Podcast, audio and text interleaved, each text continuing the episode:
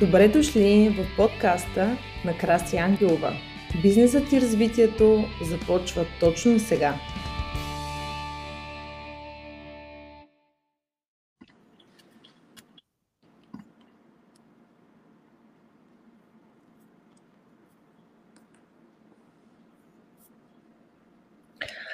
Добър вечер на всички.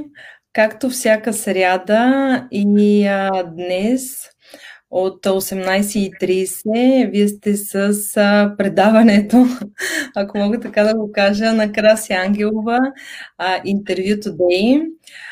Днес е един много специален за мен гост. Тя е дама, която е свирила на световно известни сцени. В музикалните среди е изключително популярна с своя хъс, със своите ентусиазъм и с своето постоянство. Добре дошла на българска земя и на български канал на Симона Донова. Радвам се, че си мой гост и се съгласи да участваш. И добре дошла тази вечер при нас. Много благодаря, Краси. Здравейте на всички гледащи или тези, които по-късно ще гледат. Много се радвам да бъда тук и ти благодаря за поканата, за доверието, за времето. И така се радвам и се вълнувам за нашата среща. Аз ще разкажа накратко през какви теми ще минем, тъй като аз смятам, че ти си олицетворение на един успял човек, който е постигнал това, което е искал до момента в своя живот. И по-конкретно смятам, че ще е много интересно на всички наши зрители. Пътят ти към Америка, как ти си стигнала до там, какво ти е струвало и през какъв път си преминала, за да постигнеш своя успех. Но като за начало бих искала да те питам, от колко години се занимаваш с музика? Краси, цял живот. Ако трябва да кажа, откакто си спомням. Защото в ранна възраст децата не си спомнят, но откакто имам ясен спомен и ясна представа, музиката е била част от моя живот. Дали като бях, и не говоря само за флейтата, дали като бях на 6 годинки, пях тук и там, после на 7 почнах пиано. Флейтата, в интерес на истината, я започнах най-късно на 10. Така че последните 20 години е била много плътна, така запълваща част, основна част от живота ми, от ежедневието ми. Това бих казала, че почти всички хора, които успяват, които се занимават с музика, дори с каквото и да се занимават, дали свирят или пеят, винаги споделят точно това, че се занимават от наистина много малки. И виждам, че и при теб това е пътя към успеха, т.е. да стартираш от много малък, да имаш хъса и постоянството и накрая успехите неминуемо идват, също и в спорта. Абсолютно. Абсолютно мога да кажа, че музиката много се препокрива с дисциплината, която всеки проявява в спорта, всеки един атлет проявява в спорта и постоянството, разбира се, и както и по-късно ще говорим, и така преодоляването на всички загуби, които човек, една победа може да има 100 загуби. Така че това също е така мисъл и начин на мислене на тези хора, които решават да продължат с нещо, което не е лесно със сигурност.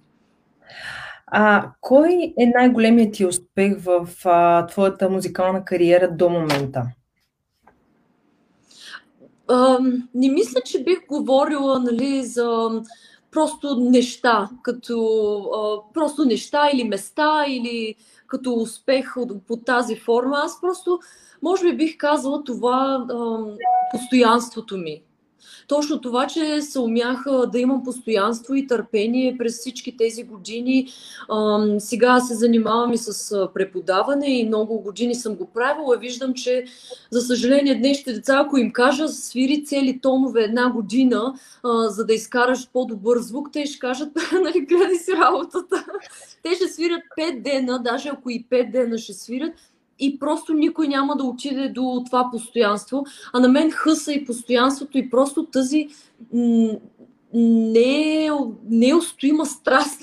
Просто аз имам страст към това нещо и каквото и да е ставало, постоянството и страстта ми към това, което правя, винаги е наделявало. Винаги. Да, ами аз мятам, че за това отличава успешните хора от останалите.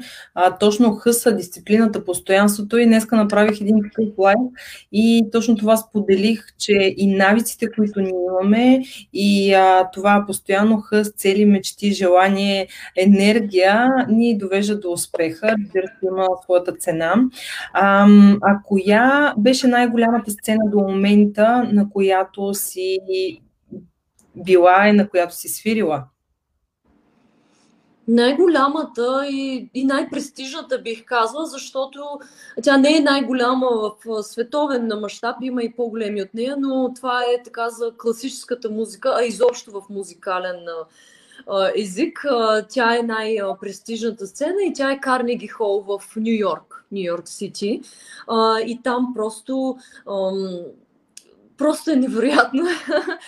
Самия дизайн на сцената, самата история на сцената, самата конструкция на сцената, да не говорим вътре как изглежда, акустично как е построена. Просто тя е един дар за всички музиканти и просто едно богатство. Със сигурност едно богатство, което съществува и до ден днешен и всеки, който е свирил там, ще ме разбере.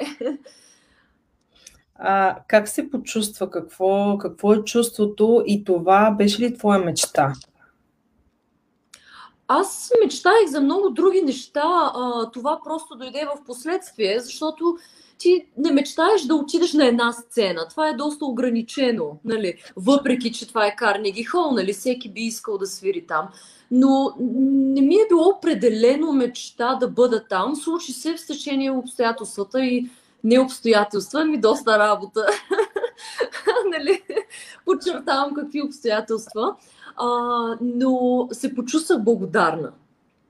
Просто изпитах благодарност и така и щастие. Насладих се. Просто се насладих и си казвам, леле, това е просто нещо невероятно. Благодарна съм, че аз днеска имам тази възможност. Може не съм най-добрата в света, но съм тук. Тук и сега съм тук и свиря. Нищо друго няма значение и просто благодарността към това да бъда там, да имам този шанс. Да, благодарността наистина отключва много врати. Да, ти знаеш, нали? Да, знам. Аз стартирах с благодарност миналата година, осъзната благодарност. Ето направих и дневник на благодарността, който... Виждам. Реално имам си го вкъщи. Да, и наистина голяма част от хората, които ми споделиха, които ми писаха, наистина промениха своя живот осъзнато. Ето това прави реално благодарността. Не просто да кажем, благодаря ти тук, че нали, ми донесе това или че ми донесе кафето. Просто да благодаря за всяко едно нещо, което се случва в твоя живот. Това ме навежда на мисълта да те питам, пред колко хора най-много си свирила? Карнеги събира 4000, около 4000. Да кажем, че не беше на 100% пълна, може би 3800. Да, 3800, да. Тя по принцип се пълни, защото всичко, което се прави там, е съответно качествено от висок клас музиканти и така, че се продава много лесно. Даже често трябва да чакаш на опашка за билет, който между другото сигурно може да струва и $200-300. Не е евтино, но се знае, че е класа, че се продава и може би 3800, да. Да, значи една българка, която свири флейта от много мъничка и на една от най-престижните сцени в света си се качила и си свирила пред близо 4000 човека. Това наистина е вау! Мога да се похваля с това. Благодаря ти. Само да се гордееш с това нещо. Вече ми споделила в един наш разговор за едно трио, което си била сформирала преди да навършиш 19 години. Разкажи ми малко повече как се роди идеята, защото така смятам, че ще вдъхнем кораж и увереност на млади хора, които сега са в тинейджърска възраст, които имат своите мечти и цели и се чудят това реално ли, ще го осъществя ли. Какво би им казала на тях? Всичко е реално. Всичко е реално. Много пъти в много ситуации съм се питала, това изобщо реално ли е? Нали, мога ли? Някой може ли? Аз мога ли там да отида? Аз мога ли? И визирам Ню Йорк. Защото когато за първ път отидах в щат, аз не отидох в Ню Йорк, не отидох в по-малък щат, както и съм ти споменавала и с стипендия, нали, всичко беше малко по-лесно от една страна, говорейки, нали, не от други обстоятелства, но после видях възможността и си казах, това не е възможно, нали, или възможно ли е? Първо казах абсурд, после почнах да разпитвам, нали, първата реакция, абсурд, това не е възможно. После почнах да разпитвам, възможно ли е това, хора, музиканти? И много хора казваха, да, разбира се. После почнах за себе си да питам, това за мен възможно ли, защото може за другите да е, за мен да не е.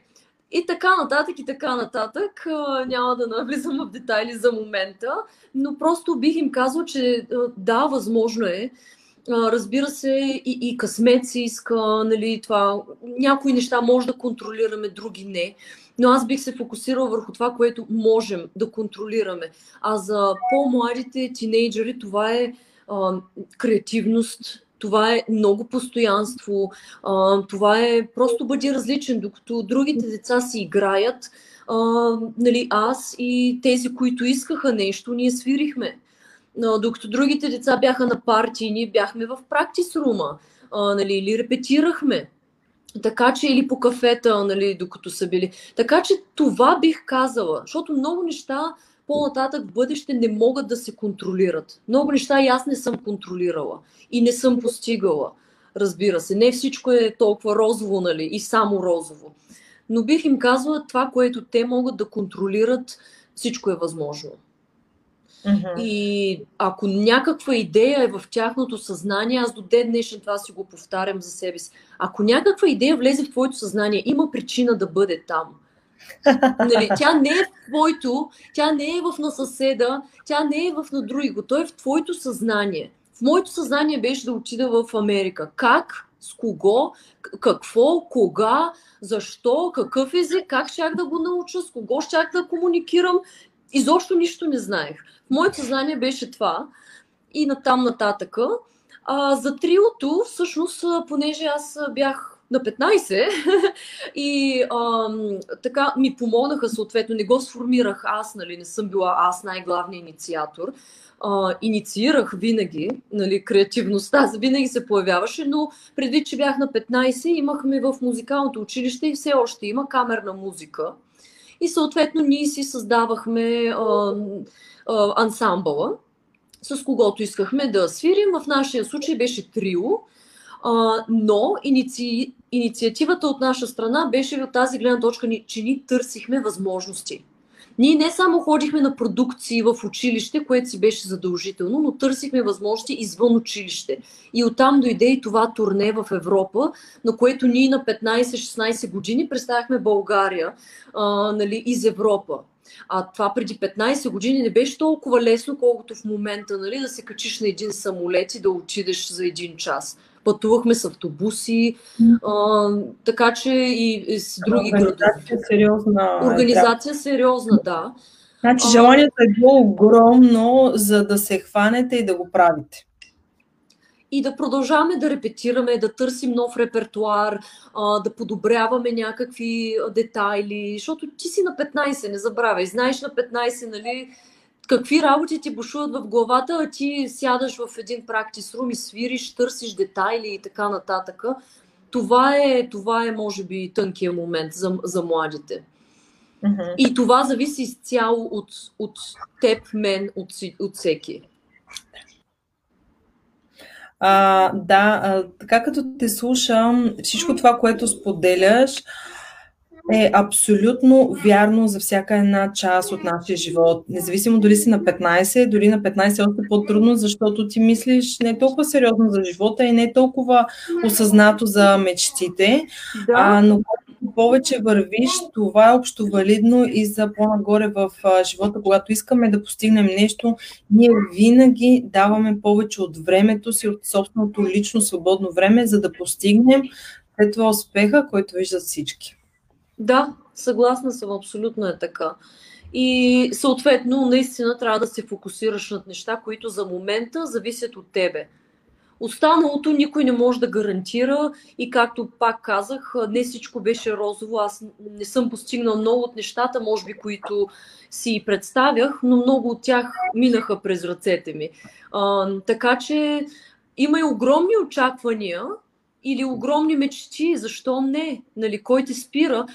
Но естествено, в същото време трябва човек и да бъде реалистичен, нали? Не само да вилнееш в облаците, но вече и да си малко реалистичен и да си кажеш, когато нещо не се случи, просто, че нищо следващото.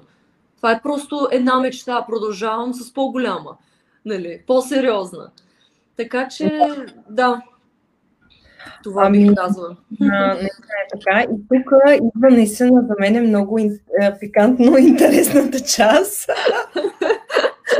Знам, че ще е много интересна за абсолютно всички. Как се реши да отидеш в Америка? Освен, че преди малко каза, нали, това ми беше някаква идея, която ми е влязла и значи трябва да я осъществя. Но кажи ни пътя, как осъществи това нещо? Ами, значи аз винаги бях доста амбициозна и винаги участвах навсякъде. Тоест търсих възможности за изява. Тоест сигурно имах над 50 конкурса, които съм участвала. Сигурно имах по 10 на година. Да не говорим концерти, свилхармония и така нататък. Абе всичко, каквото беше конкурс, продукция, фестивал, каквото иде, аз бях там. Исках аз да съм този човек. Нали? И аз да имам този опит. И после завърших, нали, през гимназията, съответно, нали, минавах през много от тези конкурси и така нататък. Постоянно бяхме някъде да свирим с някого. И после, като завърших, първоначалната ми идея беше да отида в Виена, Австрия. Даже учих немски, нали, точно бях почнала да... Той е труден език, но точно бях почнала да го разбирам и да казвам 2-3 несвързани изречения. И викам, супер, отивам в Австрия, нали, много хора натам се запътваха. Нашата година, всъщност аз завърших гимназия 2009, нашата година беше една от началните, първоначалните, които всички излизаха навън. И аз също исках това. И кандидатствах, но не ме приеха. Конкуренцията беше абсурдно жестока, аз просто не бях готова. Не бях готова за тази стъпка, може би не се бях подготвила добре, не с езика, с флейтата искам да уточня, музикално става въпрос. И така, всичките ми приятели и приятелки заминаха и аз останах тук неприета. Тоест като някакъв аутсайдър, просто беше такъв голям удар, нали, след всички тези часове, дни и нощи, за които, нали, разказвам и съм ти разказвала. И кандидатствах там, не ме приеха и викам, какво да правя, там малко, нали, дупка няколко месеца и викам, ще отида в София, нали, за няколко месеца, просто за да поддържаш с музиката, трябва да поддържаш както със спорта, да вземаш уроци и нова информация. И викам, ще отида в София така за междинна година, просто за да съм в добра форма, да. Не ми хареса, пътувах всяка седмица. Всеки петък хващах автобуса, 7 часа през нощта, отивах, вземах урок и се връщах. Значи това сега е абсурд да го направя, нали, 14 часа за 24 часа плюс урок. Както и да е. Не ми хареса, Опитах се там да живея, просто не ми хареса. И се върнах във Варна и пак на нулата. Това вече са 5-6 месеца след като ме отрязаха, нали, в Виена. Много тежко го прех, аз съм емоционален човек, музикант. И така. И винаги съм имала някакъв афинитет, нали, към щатите. И не видиш ли, нали, абсолютна случайна неслучайност, почна да ходи по някакви събития музикални и през една приятелка, през друга, през трета се запознах с един човек, той все още е в България, в Варна, Страцемир Павлов, на когото винаги ще съм благодарна, той е много изявен музикант в Варна, страхотен. Той точно се беше върнал от щатите, от Арканзас. След 13 години живот там. И се запознахме, страхотен човек, и той ми каза, питаме на къде ще ходи, аз викам, не знам, Виена, сигурно пак ще пробвам, бях много неориентирана. Той ми предложи, що не пробваш в Арканзас, нали, има страхотна професорка, разказа ми, и тогава, като казах, добре, викам, правя го, и почнах да си мечтая. И почнах да казвам, аз съм се върнала от София, защото си казах, че не ми харесва големия град. И почнах да разказвам на приятели, тогава, нали, повече си споделях, сега по-си трая, защото хората викат, ти добре ли си, тогава по-си споделях. И викам, аз ще ходя в Америка. И се сещам, бяхме даже на класа някаква среща и бяха поне 10 човека. И аз бях върнала от София, викам, аз ще ходя в Америка. И те... Ти луда ли си? Викат, как ще ходиш в Америка? Аз изобщо не бях добре с английския. Много от моите близки могат да го потвърдят, нали? Защото са били жертви на моите искания за помощ. Но така и те викат, ти луда ли си? Ти в София не успя да издържиш. Как ще ходиш в Америка? Английски не знаеш къде си тръгнала, ти сама. То това на майната си, в друг континент, невъзможно, не знам си какво, и аз викам, аз ще ходя в Америка. И аз не знаех как, разбираш ли? Тук много ми харесва.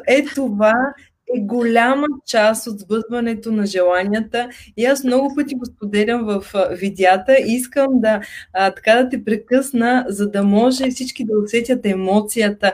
Как ти казвам, аз отивам. Не знаеш как, не знаеш защо. Има желание, ти тръгваш. Ма ти луда ли си? Не бе, аз отивам. И вярата, която ти имаш вътре, емоцията, която ти създаваш в себе си, ето това е пътя към осъществяването на мечтата. Да, но трябва да се случи, страхотно уточнение, но трябва да се случи с нещо, в което наистина вярваш. Значи за музиката аз дадох всичко. Дето се вика, семейството си зарязах за 10 години, за да отида там. Трябва да стане с нещо, в което вярваш просто безусловно, без условия. И аз викам, отивам. Естествено, имах съмнение, но някаква такава детска, аз бях на 19 още, някаква такава детска илюзия, просто исках да чуя другите. И как? Изобщо не знам. Обаче Страцимир Павлов, като ми каза тази професорка, веднага влязах в уебсайта. Аз не мога да чета. Сестра ми... на английски. Аз не мога да чета на английски, да. Извинявай, защото, нали, говорим за щатите. И викам на сестра ми, тя е 4 години по-голяма, и викам, моля те, превеждай, кога са документите, дай да пишем имейл на професорката, всичко на развален английски, нали, пише ми и почваме комуникация. И аз викам, така и така, имам интерес, тя искаше да чуе как свиря съответно, нали. И след 2 месеца сигурно и изпратих едно видео, трябва да се обработи малко, едно видео с моя дебют от Варненска филхармония, когато бях на 15 години и свирих соло с оркестъра и изпратих това. И още едно от следващ концерт, който бях на 17. И се получи примерно 30 минути. Те толкова са прослушванията по музика, нали? 30-40 минути до час искат на живо прослушване. И те мислиха, обсъждаха съответно, тя трябваше да минат през много хора и така нататък. И един ден, аз много набързо минавам, нали, аз през това време нищо не знам все още, всичко е на изчакване, аз просто... Месеца минават от процедурата по пускането? Около 5. Около 5. Да, първо 5 месеца, да. По принцип в щатите декември месец изпращаш, и до ден днешен е така, в декември месец изпращаш една апликация, писмена, нали, която има готова като формуляр за себе си, и после февруари изпращаш или отиваш на прослушване, или изпращаш запис. В моя случай беше да изпратя, и после чак април получих резултати. На 20 април 2010 аз получих моя резултат. Тя ми предложи пълна стипендия в замяна да свиря в маршинг бенд. Както съм ти споменавала, на юг, в южните щати, където Арканзас, футбола, американския футбол, да подчертая, е много, много, много изявен. И хората всяка неделя си знаят футбол. Така, с семейството. И аз трябваше да свиря в маршинг бенд. Бенда е от 120 човека или 100, и когато свириш, аз трябва да ти пусна между едно YouTube видео, даже сигурно още го имаме. Когато свириш, в момента, който свириш, 100 човека си представи, правят стъпки, и с тези стъпки те правят някакви форми. Уникално е. Бях го виждала с мажоретки, и дет скачат във въздуха и такива. Бях го виждала само по телевизията, много готино. И трябваше, в замяна на това, получавах пълна стипендия за образованието. Тоест, да кажа, отиваш 4 години на пълна стипендия, безплатно преведено директно на български за обучението ти. Да. Не знаеш почти никакъв английски. А2, може ли да го кажем? Не. А1, базово. Hello. Минус А1. Минус А1. Аз можех да кажа точно where is, или на моя диалект сигурно беше where is the school, или my name is, нали, някакви такива супер елементарни изречения. Да, и ми дадаха стипендия на 20 април 2010 година. Аз получих моя отговор. И оттам това беше първото нещо, и си викам, ето, това е факт, аз отивам. Обаче оттам, сега какво се случва? Аз къде ще живея? Езика? Имам репетиции, аз не знам какво ми говорят. И както и да е. Обаче първоначалната еуфория, аз не ги мислих тези неща. Сега бих ги помислила, сега съм малко по-зряла, не съм толкова. И така. Тогава си получих, беше невероятно, 5 месеца, нали, съответно работих за документи и така нататък. Сестра ми съответно най-много ми помагаше, защото тя знаеше английски, и получих одобрението, и оттам нататък вече трябваше другото да подготвям за следващите 5 месеца. Аз заминавах на 15 август 2010 и така, отидох. Отидох, 2 дена пътувах. 2 дена. Т.е. заминах сама с една чанта с дрехи, флейтата и библията. Не знаех английски, както подчерта. Нямаше смартфон. Примерно да си отида в Google Translate, да видя каква е тази дума. Нямаше. Аз имах един такъв GoPhone. Няма българи в кампуса на университета. И 1 месец аз нямах телефон.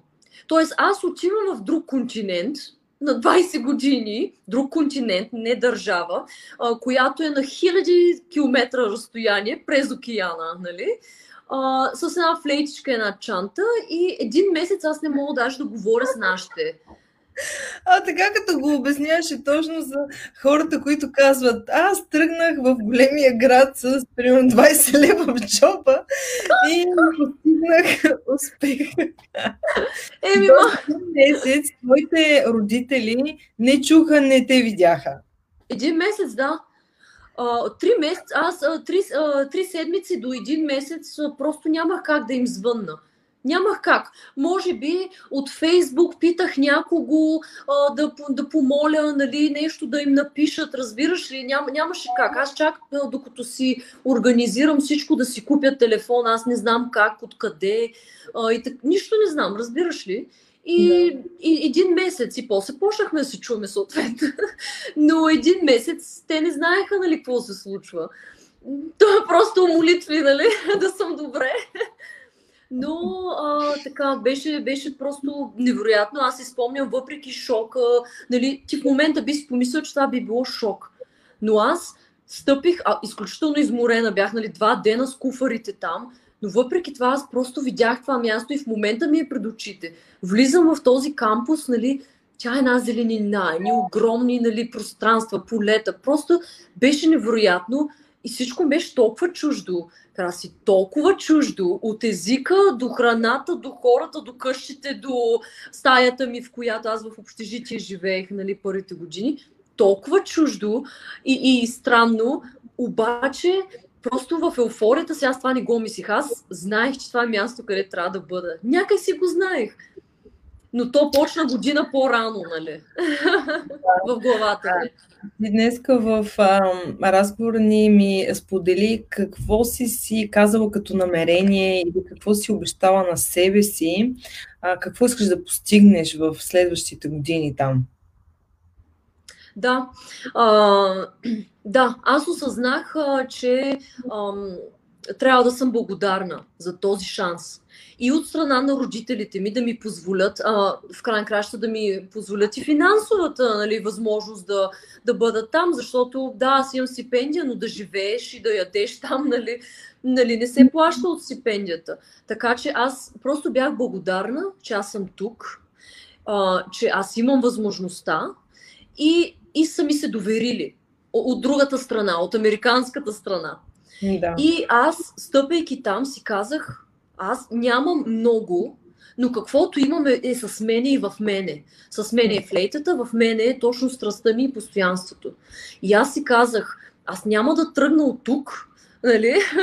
Ако не съм най-добрата в този град. Може да е само в този град и в този щат, но аз си казах, ще работя най-много от всички, защото аз съм била избрана или по някакъв начин ми се е дал този шанс да бъда там. И просто това си оказах, от мене каквото зависи ще го дам. И така и стана. От втория ден, от който стъпих там, имахме репетиции, в които аз съответно, нали, разбираш, че имаше някакви... Те не са на сантиметри, километри, метри и така. Да не си помиш, всичко беше лесно. Дори и да знаех английски, нали, сантиметри щях да разбера, но те са на ярдове, инчове и така нататък. И аз буквално си спомням, гледам страничката, имахме една табелка с на къде, коя крачка трябва да поемеш в бенда. И аз викам, аз нямам представа какво пише. И така, както и да е, много такива, нали, интересни преживявания имах, но мисълта ми е, че аз си казах, каквото зависи от мен, аз ще го дам. И в следващите 4 години, аз от 2010 до 2014, не че след това не продължи, но в следващите 4 години аз 5:45 бях станала, 6 часа бях във фитнес, за да поддържам все пак и психическата си, и физическа форма. 8 бях на лекции, 2 лекции имам пред първата година само на английски, 2 часа почвах репетиции, до 10 вечерта имах репетиции, лекции, уроци, 10 аз почвах да свиря самостоятелно и свирих 4 часа, до 2 сутринта. Нали, правиш математиката. 5:45 беше същото. 4 години. И освен всяки други събития, всяки други организации, нали, съответно не всичко беше така планирано и организирано в рамките на 4 години, но нали, ходих и до България, рядко, но ходих. Но това беше и аз си казах, че това място ще ме запомни и аз ще дам това, което се изисква от мене. И действително пак същото стана, както и в България. Почнах от нулата, включително буквално от нулата, защото и от английски не знаех, нали? А и от нулата, защото и там никой, естествено, не ме познаваше. Аз отивам при професорката и викам, искам конкурси и това, онова. И тя, чакай малко. Къде ми свири една гамичка? Или нещо елементарно. Той трябваше да почне по тяхната система, нали, наново. И действително на 4-та година бях наградена за музикант на годината с медал от кмета на града. И съответно, нали, по вестници и така нататък, вземаха ми интервюта. Такива нормални неща. Давате по вестници, списания, по телевизията. Ето, кметът е награждал всеки ден. Говорите едно това е нещо нормално. Ето пак тук ще коментирам за примера. Как ти си казала, аз ще работя денонощно. Ето има воля, дисциплина, желание, цел, за да постигна, за да ме познават в този град, за да оставя следа едва ли не в този град. И ти си го постигнала с много труд, с много работа, с много свирене. Да, така беше. И съответно, ние музикантите са малко скромни, като постигнеш, т.е. не музикантите, може би хора, които са много амбициозни, като постигнеш нещо и някакси не го преживяваш толкова много, ми искаш следващото. Затова малко го подценявам, нали, защото за мен има още много, нали, но да, факт е, благодарна съм, не искам да го принизя, но да, не е недостижимо. Там също направих дебют с оркестъра, между другото, симфоничния. Краси, мисля, че се изключи звука. Добре. Да. Питаме нещо, извинявай. Просто споделях на да дойдат да вземат най-малкият човек. Разбрах. Спирам звука, все пак да не ме чува. Не, виждам, че говориш и мислех, че пропуснах нещо. Да. Да, наистина е уникално и точно това е пътя почти на всеки един към успеха с много самодисциплина. Да, и знаеш ли, Краси, още нещо, остави дисциплината, да, тя не я остави, нали, много е важен и през цялото време с това говорим, но мисълта ми, искам да ти кажа, че всеки говори само за хубавите неща и ти включително, нали, подчертаваш само тези, но искам да подчертая, че през тези 4 години много хора ме отрязваха. Аз ходих на това, кандидатствах за онова, исках да бъда първа флейта на този оркестър, бях последна. После малко по малко бях предпоследна, предпоследна, докато отида на първа и докато отида да съм соло с оркестъра пък, пред тях. Разбираш ли, така че не мисля, че това трябва да се пропусне, защото... И тези, зависи какъв ти е менталитета, защото много от тези неща могат и можеха и са ме сломявали. Нали? Но пак се стига до там, защо го правиш и с, нали, с каква цел и какво ти е в сърцето. Сега музиката, аз си знаех, че няма да... Добре, тези не са ме взели. Следващото, аз си знаех, че няма да спра. Нали? И точно това е, човек да знае защо и за какво. Нали, за някого ли, за нещо ли го правиш. Аз го правих за музиката. И да, и до ден днешен. Да. Ето това е силата на защо правим това, което правим. Да. Да. А защото трудностите по пътя просто ще ни смачкат, ще ни смажат, да. Ако правим силно защо. Да, не е лесно. Да те питам, кой е най-големият ти провал или какви трудности ти изпита по пътя? Краси ми, много са. Много са. Наистина, много са, защото има и много малки. Няма нужда да е най-огромния. По някой път малкото нещо, нали, камъчето събаря каруцата, но просто са натрупани. Значи, първия провал, много са просто. Значи, още като бях на 17, се появи една професорка от Виена, с която всъщност исках да работя, и тя ми каза: ти до сега, аз има и причве, че съм на 17, от 5 години ходя по конкурси и съм печелила много от тях. На други съм в тройката. 1, 2, 3, нали? Да. И тя на 17 и половина, даже на 18, вече ми казва, че до сега си свирила грешно. Тоест имам грешна постановка. Но откъде аз на 17 години да знам, че в Австрия конете с капаци, разбираш ли, си имат собствен начин на свирене, другаде по света, нали, да се оправят. Ние си имаме този начин на свирене. И тя на 18 години ми казва, аз вече имам увереността, че едва ли не съм голяма работа, нали, печелила това, пътувала тук и там. И тя ми казва, че си свирила грешно до сега. И ме върна, Краси, 6 месеца на 18 години преди изпити, сериозни изпити, аз свирих цели тонове в рамките на 6 месеца. Какво значи? Цели тонове означава един тон, който го свириш в рамките на много дълго време, докато ти стигне въздуха. Поемаш въздух пак. Абе, любимото на съседите. И на родителите ми, и на сестра ми. Ако искаш да ядосаш някого, свири цели тон и после отиваш на другия тон, на горния. И пак. После отиваш на горния или на долния. И това. И 6 месеца аз го правих това, за да имам някаква що-годе, нали, по неен си начин, постановка. И после съответно, това ми беше първия провал, много сериозен, защото вече уж се бях стабилизирала. Втория беше това, че наистина ме отрязаха. Просто ме отрязаха, може би заради това, че аз се върнах много назад в същата година, но това, че всички други бяха на някъде. И тук искам да вмъкна, че сравнението е много лош. Много лош водач или enemy, или просто всичко лошо, което можеш да помислиш, е да сравняваш. Нали? Като малка много го правих, нали, човек се учи. И това им беше първия, защото после сравнявах, но всъщност този най-голям провал, че аз не отидох във Виена, ми даде свят от възможности, буквално.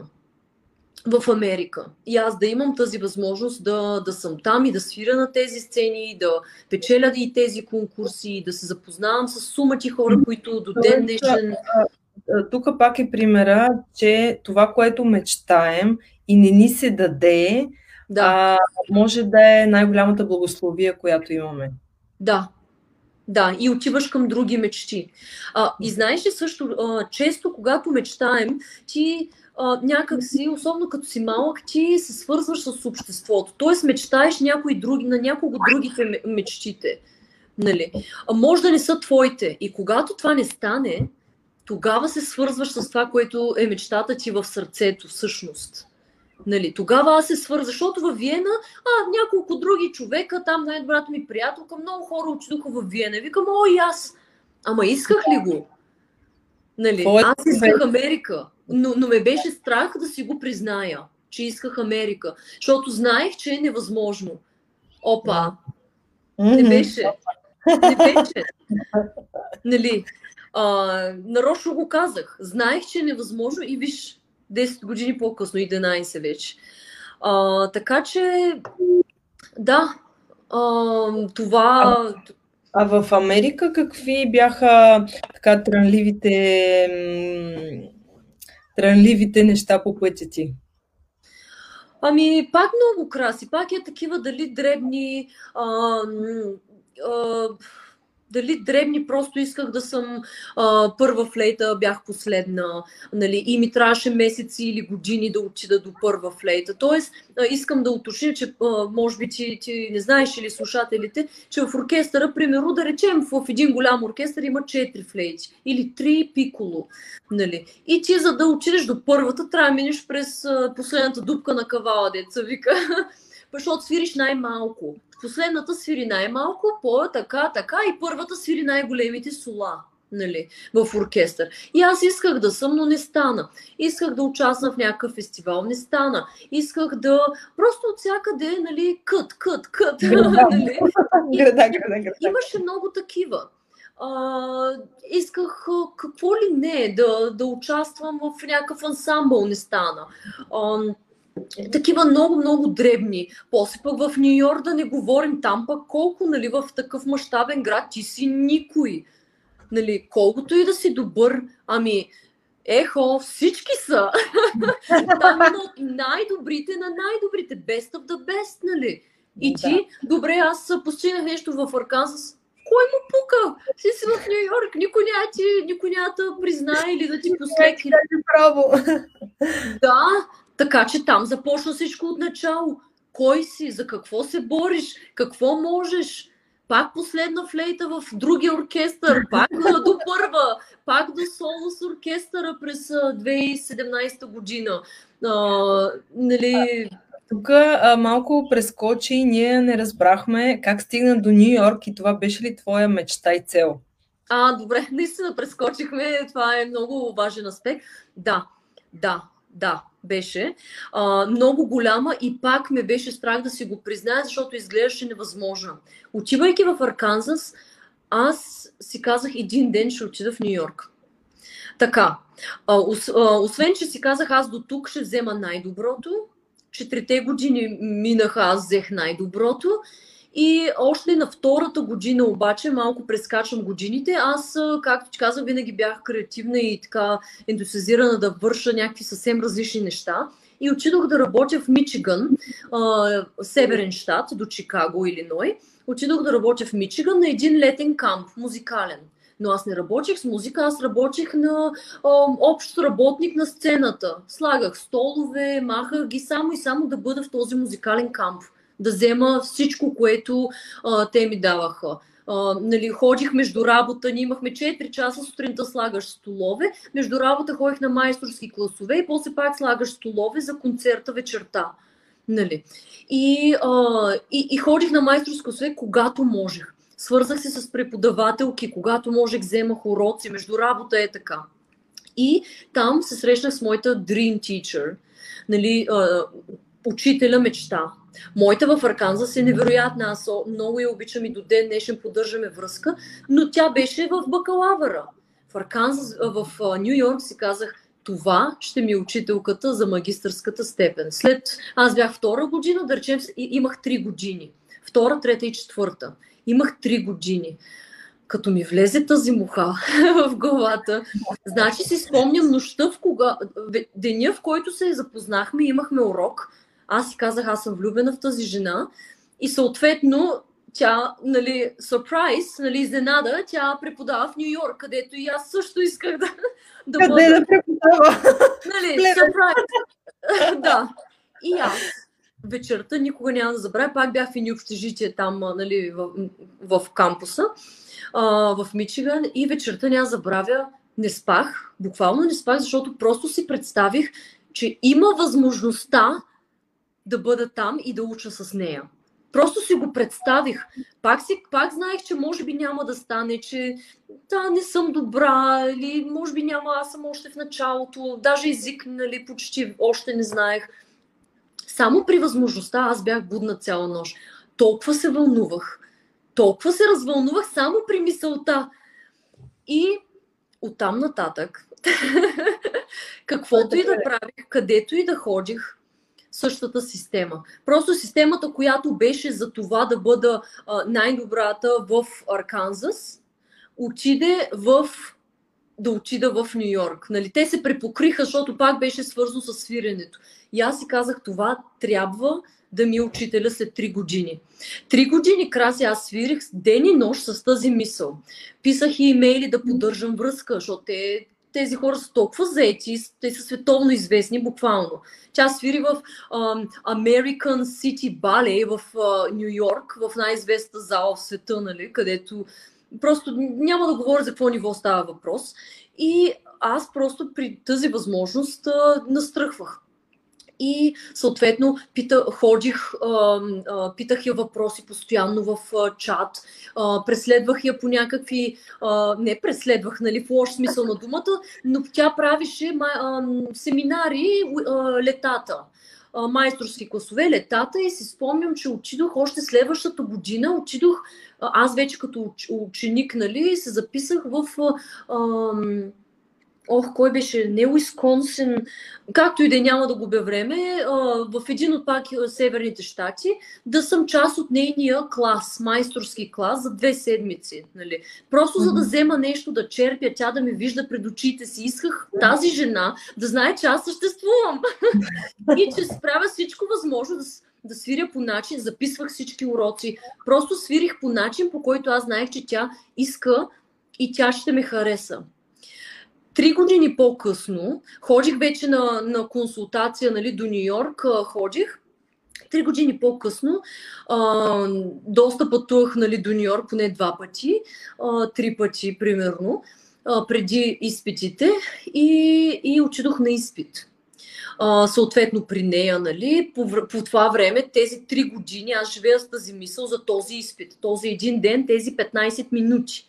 Изпитът ми беше 15 минути на живо да свиря, и аз 3 години живея с тези 15 минути и отивам. Много добре беше, много добре. През това време ние поддържаме връзка. Аз, нали, съм сигурна, че тя ме знае. Знае, че съществувам и че се интересувам. Много съмнение имах, съответно, отивам на изпита и толкова добре мина. На следващия ден аз я виждам. Аз пак ходя, нали, допълнително на някакви семинари, някакви майсторски класове. Седа, черпи, разбираш, и тази жена да ме вижда. И на следващия ден тя вика: ти беше страхотна.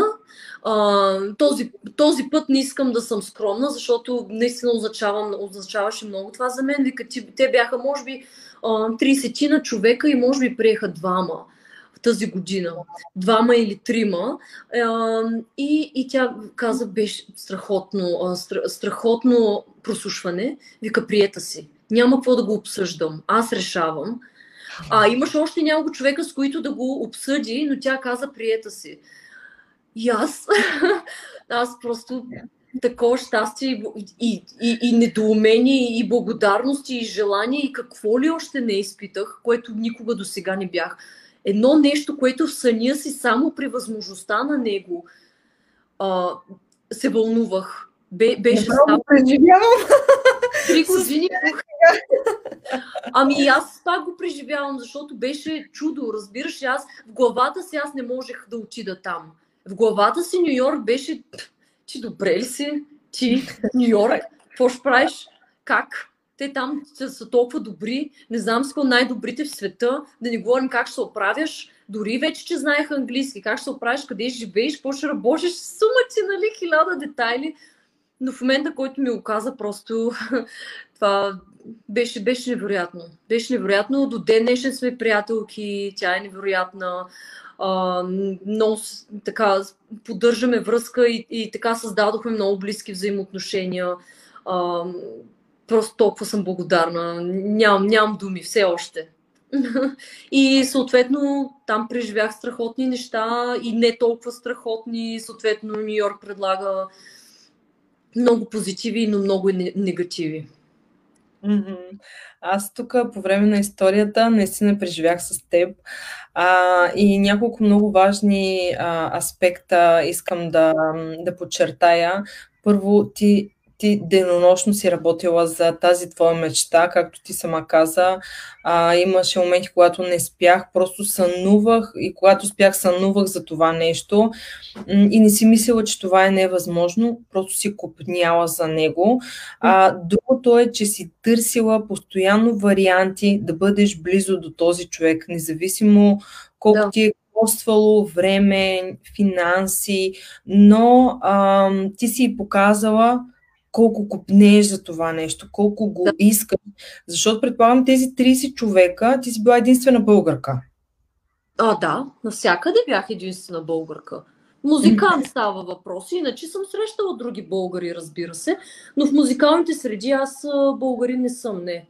В летист да не говорим, нали? Да. И в Ню Йорк трябва да изберат двама човека и си била ти една от избраните. Наистина е вау! И то с този преподавател, искам да уточня, защото ако беше някой друг преподавател, нямаше да толкова да го подчертавам, но тя просто е... Просто без... Джудит Менденхол.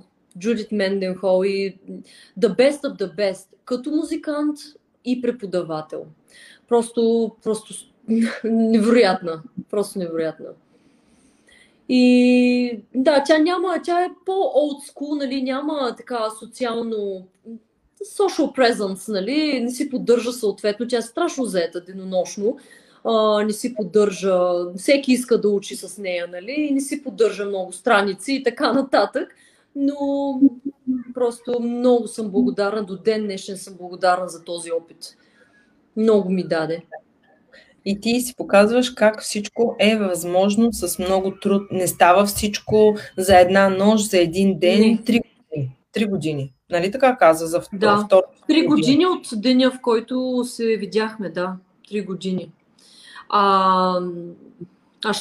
За Америка като цяло също много съм си мечтала, но пак ти казах, че ми е било страх. Нали, много мечтите е страх да си ги изкажеш. Но в момента, в който почнеш да ги изказваш и някак си почват да... Не да стават реалност, но почваш ти самата да ги прокарваш през съзнанието си като възможност. Не като реалност, но като възможност. И това вече ти дава следващи стъпки.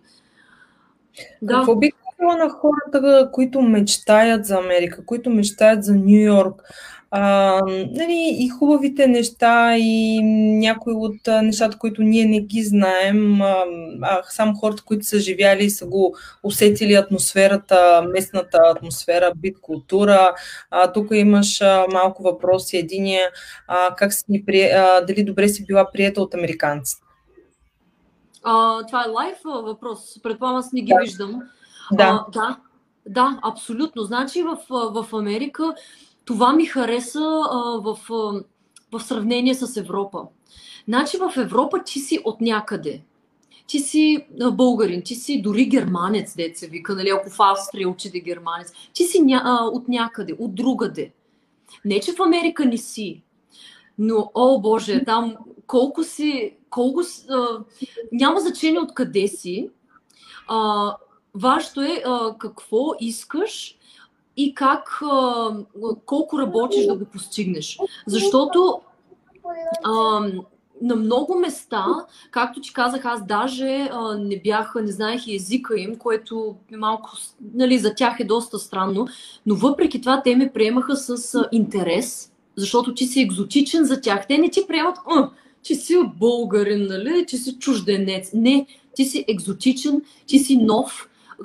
Каква ви е храната, каква ви е културата, каква ви е музиката, какво правите събота, неделя, от коя страна шофирате. Разбираш ли, за тях ти си интерес и няма значение откъде си.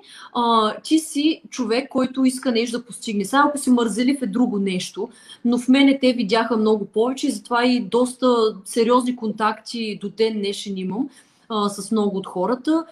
Защото няма значение откъде си, а всъщност колко работиш и какво искаш да постигнеш.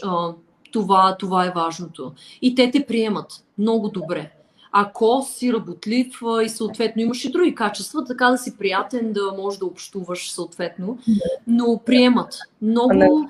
Friendly е думата. Friendly, точно така. Браво. Какво би казала като човек, който е живял там, като плюсове и минуси на живота? За Ню Йорк ли става въпрос? Може да кажеш за Ню Йорк, за друг щат, нали, да направиш сравнение между двата. Първо ще кажа за Ню Йорк. И първото, което ще кажа, те са две неща. Невероятно е, но е много трудно. Значи много е трудно. Много. Но е невероятно. Тези две неща. Значи е интересно. Но, значи, невероятно е. В момента, който стъпих там, пак знаех, че това ще е просто любов от пръв поглед. Нали, наистина беше така до ден днешен, поддържам сериозни контакти с това място, деца вика, дрехите ми още са там, нали, в кучи, смисъл не съм прекъснала връзката, но е много, много трудно в много сфери. Емоционално, физически, психически, финансово, кариерно, всичко е трудно. Значи в такъв огромен мащаб ти си сам, за себе си, в такъв огромен мащаб ти си никой, в такъв огромен мащаб са страшно много възможности, ти някой път нямаш възможности, защото трябва да се бориш с най-добрите от най-добрите.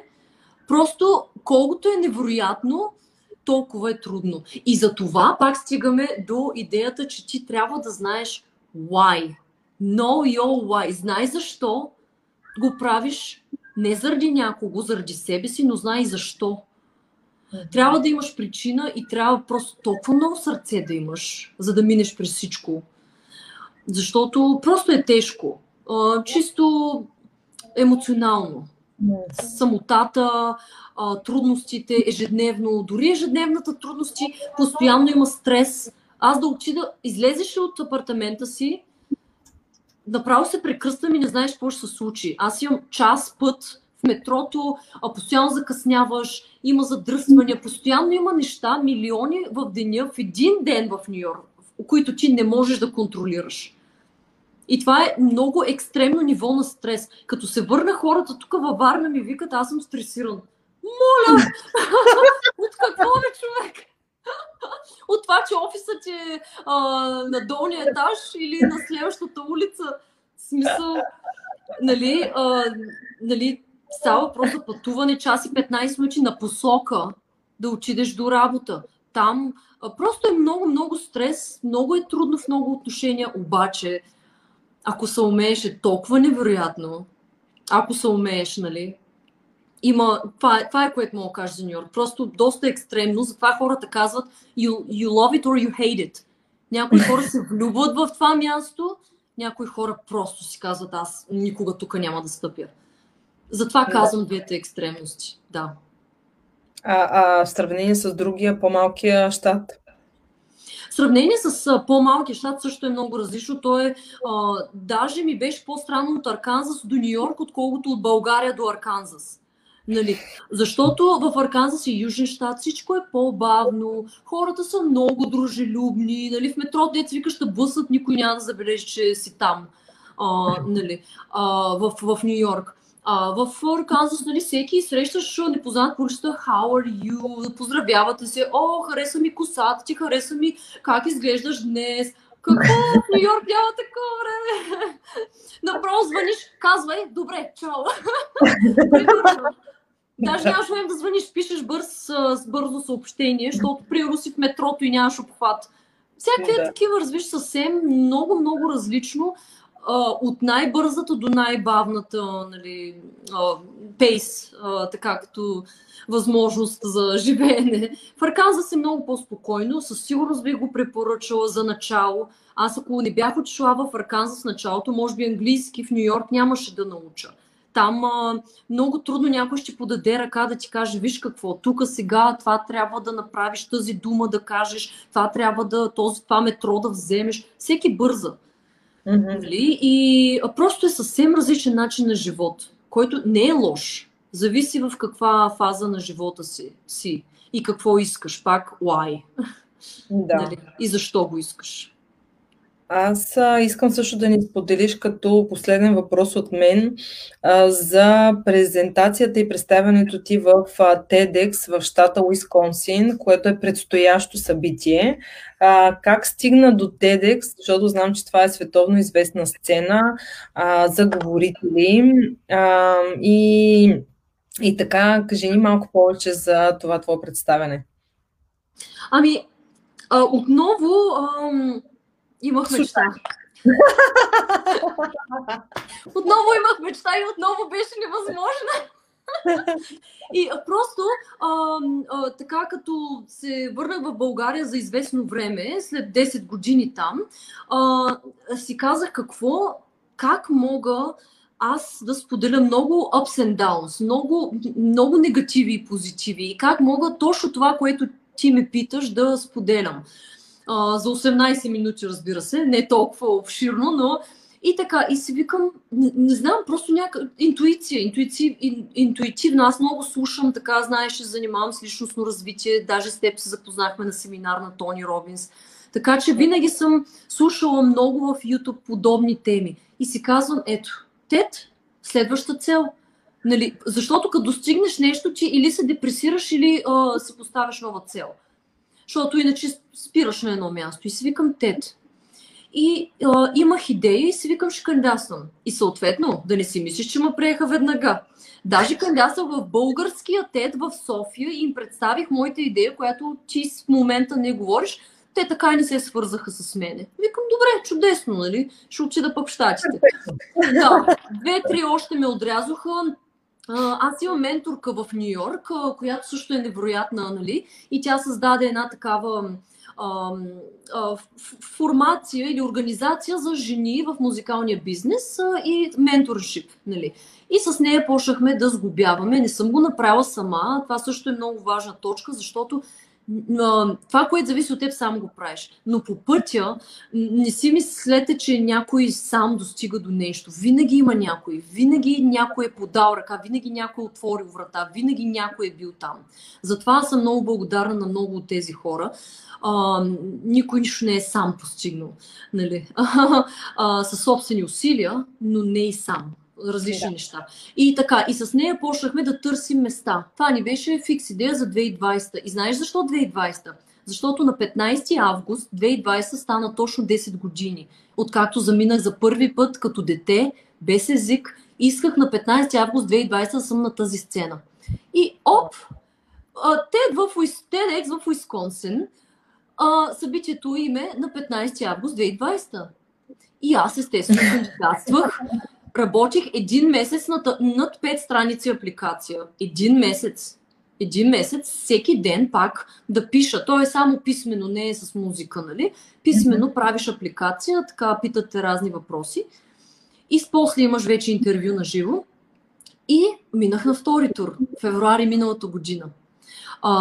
Направо пак същото вълнение, като в Ню Йорк. После след втория тур просто такова вълнение за наживо интервюто. И наживо също. Толкова добре мина. Съответно, подготвях се, записвах се пред камера и така нататък. Трябваше 2 минути, така примерно. Просто ми беше фикс идея. Записвах се, упражнявах се, просто не с музика ми, с говор в този случай, нали? Защото TEDx е така. И на 28 февруари миналата година получих одобрение. Направо, Краси, за още веднъж в живота ми със сълзи получих това одобрение. Вярваш ли ми? Аз наистина не вярвах, че аз може да съм на TED.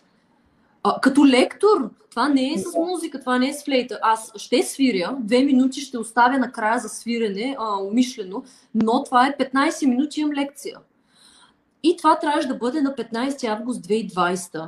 Съответно, знаеш какво стана след това, март месец, но аз няма значение. До последно щеше да се проведе семинара, но накрая съответно не се проведе и ще се проведе на 14 август 2021.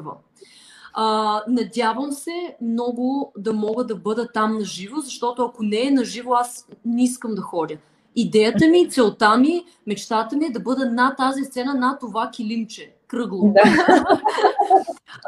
Така че мечтата ми е да бъда там и вече съм наполовина там, просто ситуацията трябва да го позволи. И имам 18 минути, вече имам даже готова тема, аз всичко направих. Дадоха ми ментор от миналата година, април месец работя с ментор от TED. Не моята менторка в Ню Йорк, ми с ментор от TED, специализиран. Така че дадаха ми ментор, подготвихме тема, репетирах я, записвах я, има генерална репетиция и не се състоя. Но нищо. Аз през последните месеци, след последните 6 месеца, знаеш, ходих на семинари, четене, развиване, личностно и така нататък. Фокусирах се много на вътрешен баланс и вътрешно така развитие. Собствено. Така че мисля, че тази година даже пак ще стане по-доброто. Разбираш ли? Да. Пак ще стане по-доброто, колкото и ковче да ми беше, че не стана точно на тази дата, на 10 годишната ми, но пак ще стане по-доброто, по-доброто време. Да. Убедена съм, че всичко, което не се случва на момента, има защо. Да. И нещо по-хубаво ни очаква пред ти. Аз ти благодаря за това откровено интервю, за всичко, което сподели. Не съм преживя голяма част от твоите истории. Имаме въпроси, които сега ще задам от хора, които ни гледат. Градния Енев пита: как намирате муза в моменти, когато чувствата са смесени и мотивацията липсва? Много страхотен въпрос.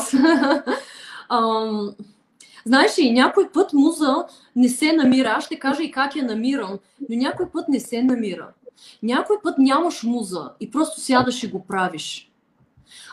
Защото не винаги ще имаш мотивацията. Колкото и да искаш, колкото и страст да имаш, колкото и постоянство, Някой път просто не ти е до това.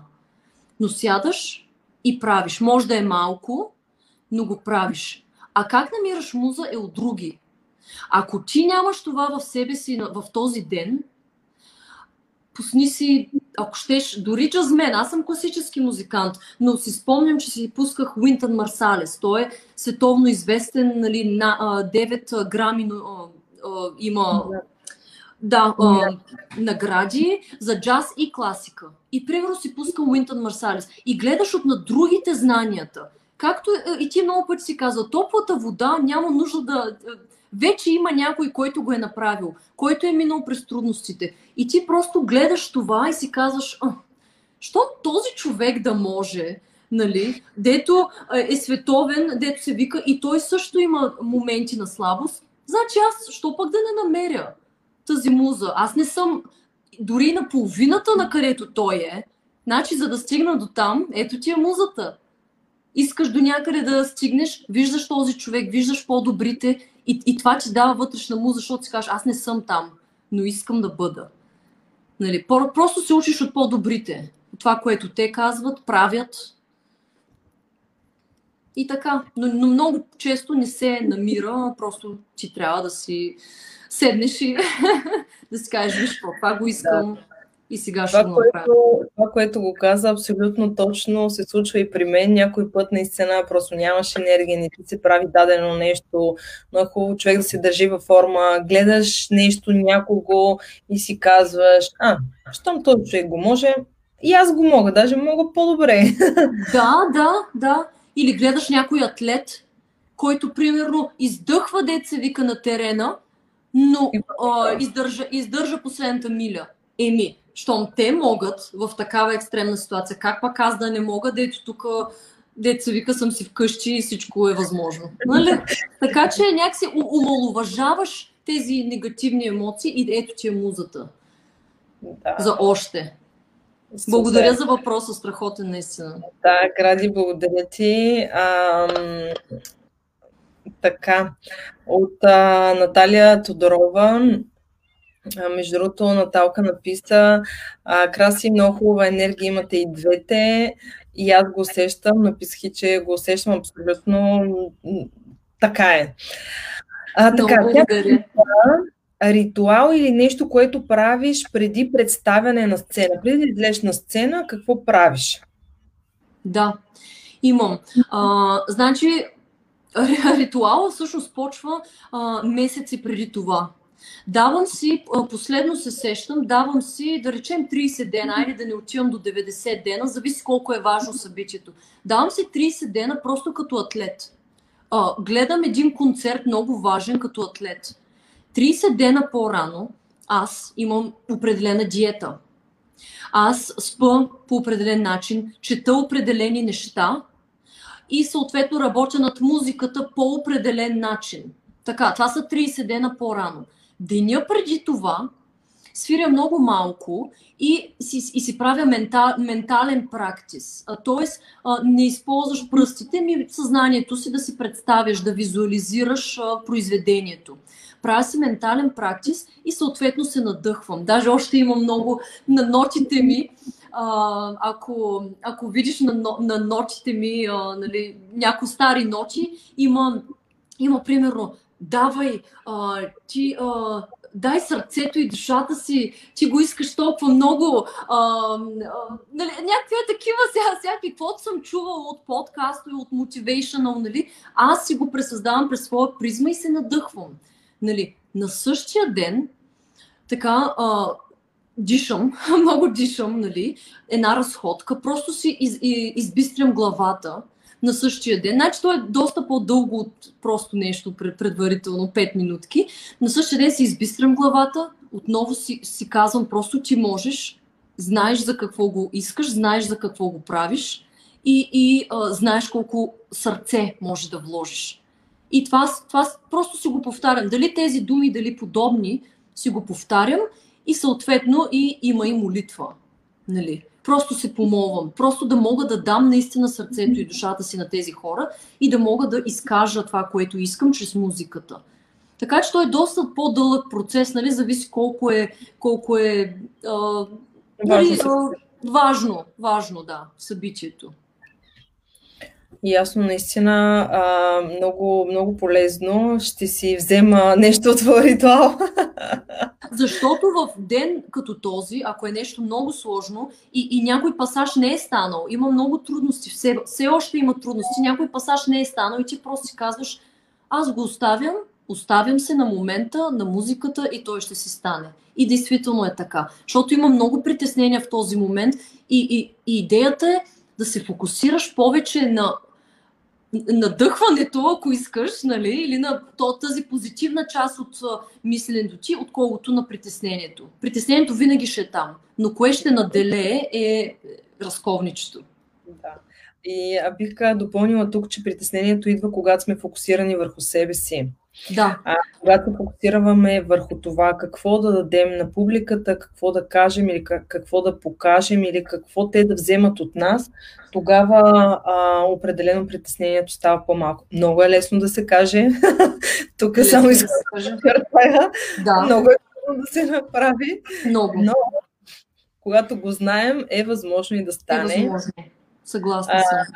Да, тук Наталка е писала нещо на немски, докато ти споделяше как с твоя немски в Австрия и се храшон нещо си. Не бих го разбрала, забравила съм, съжаляла. На английски може ли? Не знам. Така, какво въпрос? Да. Какво работиш в момента? Значи в момента музиката е стопирана или по-скоро подготвям проекти, които ще са за студио, защото за момента съответно музиката не е реална, тъй като няма публика и така нататък. Но тъй като трябва да сме креативни, аз съответно седя във форма, създавам нови проекти и организирам записи по-скоро за YouTube страница. Но в момента работя над създаването на музикален център или по-скоро център за Art, Music and Languages в Варна, който ще е по американската система, съответно, защото там имам опита на преподаване, по американска система и по-точно на едно училище в Нью-Йорк, в Манхатън, където работих дълго време, което имаше страхотни идеи. Искам да го създам по същата система в България за българските деца и да е за изкуство, музика и езици. И в момента това ми е основният проект, както и преподавам съответно, нали, и записвам музикални проекти, но това ми е големия проект, който би трябвало да се осъществи след като се върна от ТЕД живот и здраве през септември, началото на следващата година. На 2022. На тази. Ние сме вече, 2021, през септември. И съответно, нали, за да изкарвам пък парички, преподавам. Преподавам доста и езици и музика. Тоест езици, визирам английски и музика. И така, всъщност, за да спонсорирам пък проекта. Mm-hmm. Да те попитам, преподаването на английски и на музика, кои са каналите, по които го правиш, на живо, онлайн? Мисля, сподели тук малко повече хора, които имат нужда от надграждане на английския си език или търсят различния начин на преподаване или така, как се нарича, native май? Native. Да, могат да се свържат с теб, така че кажи малко повече за това. Да, разбира се. Аз създадах онлайн училище, когато, нали, стана цялата история с пандемията и разбрах, че просто за момента не мога да замина. На 2 пъти ми се отмениха билетите и си викам, добре, трябва да съм креативна тогава. И създадох онлайн система за изучаване за... И то най-вече на възрастни. Защото, връщайки се в България, забелязах, че толкова много хора имат нужда от разговорен, подчертавам, английски, а много хора просто знаят абсолютно ненужно много граматика, а те не я практикуват. И това ми стана като фикс идея пак и страст, защото просто е губене на време, нали? Ако знаеш толкова много, а не можеш да го практикуваш, е жалко. И си казвам, добре, аз съм този човек, аз имам опита на човек, който не знаеше английски, нали, и му се подиграваха. Така че никой не може да се изправи и да ми каже, аз не съм човек на езиците. И да си каже, невъзможно е. Не. И затова си викам, ето, ще го направя и създадох English on the Go. Хората могат да ме намерят там и да ми пишат съответно дали в страницата, дали на лично съобщение. Аз постоянно публикувам разни обучителни видеа с интересни фрази, които... уточнявам, не можеш да намериш в учебниците. Учебниците са заедно. Аз преподавам език, който хората могат да практикуват. Който и аз съм практикувала и ми е трябвало по интервюта, по семинари и така нататък. И да, разбира се, ако някой има нужда, аз все още го правя онлайн, чрез Zoom. Уроци се стават много лесно. Имам клиенти и в София, из цяла България, така че дори да са някъде другаде хората, абсолютно е достъпно. Съответно и цените са ми достъпни, защото са в България. Не съм по никакъв начин надула цените, защото видиш ли, нали, идвам от Ню Йорк или от не знам си откъде. И така, да, който има интерес, със сигурност English on the Go е страницата или дори на моята страница Симона Донова. Може да ме намери и действително искам да преподавам и преподавам неща, които са native и които наистина в учебниците не се намират. Тоест хората с това могат да те потърси, с това ти си различна, защото не преподаваш чисто от учебника това, което е написано, а от твоя опит, твоята практика и от това, което ти си научила реално в живота. Да. Абсолютно. И го структурирам по начин, доста индивидуално, го структурирам по начин, от който хората имат нужда. Примерно, имаш нужда от интервю, правим 5 сесии, примерно, само за това интервю. Дали знаеш граматика, дали не, естествено, че ще те поправя, но няма да задълбочаваме, няма да ти кажа първо научи цялата граматика и след една година ела. Не. Нали, хората нямат нито това търпение, нито време, нито ресурси. Така че straight to the point, дето се вика. Нали, сме говорили за това. Просто директно с какво имаш нужда, как да помогна и това е. Да. Да. Но, който ни гледа сега на живо или след това на запис, могат да се свържат с теб, Симона Донова, в Инстаграм, в Фейсбук, English, как беше страницата? On the go. За всеки, който търси дори някакво партньорство за бъдещия ти проект, може да те контактне и да направите нещо наистина уникално за България. Абсолютно, да. Ако има хора от Варна, дори не от Варна, така вече мога да кажа, че имам и мястото, дори идеите. Просто едно осъществяване на пътя, което мисля, че предвид всичко, което днес говорихме, не би било такъв проблем, нали? Никакъв дори, просто само да го мечтаеш по-силно и всичко се случва. И да срещна предизвикателствата, да ги прескоча. Да. Да хванеш идеите и помощниците по пътя. Да. Благодаря ти, наистина уникално интервю се получи, усетих и аз енергията, която така протича между нас двете. Благодаря на всички, които гледахте. Радвам се, че ви е било изключително полезно. Пада ми батерията. Да. Така че благодаря на абсолютно всички. Благодаря ти, че разказа тази вдъхновяваща история, която ще бъде пример за много хора, които са там, които искат да отидат, за да видят как те да осъществят своята мечта, да усетят от твоя разказ и да го направят по най-добрия начин за самите тях. Да, много благодаря, Краси, и на всички, които се включиха или пък които после ще гледат. Просто аз не често, както виж, скромнича за доста неща и не често споделям толкова много и ти благодаря за тази инициатива и покана и доверие. и желание така да ми споделиш нещо, което наистина не споделям с много хора. Който има въпрос дори за щатите, дали за английски, дали за някакви апликации в щатите, как стават детайли. Нали, ние се разговорихме, но може би много неща останаха така въпроси на повърхността. Отворена съм за всякакви вид помощи, както казах, никой сам не го е направил и аз също. Но възможности има, търсете, не спирайте, вярвайте, не слушайте, бъдете луди, какво?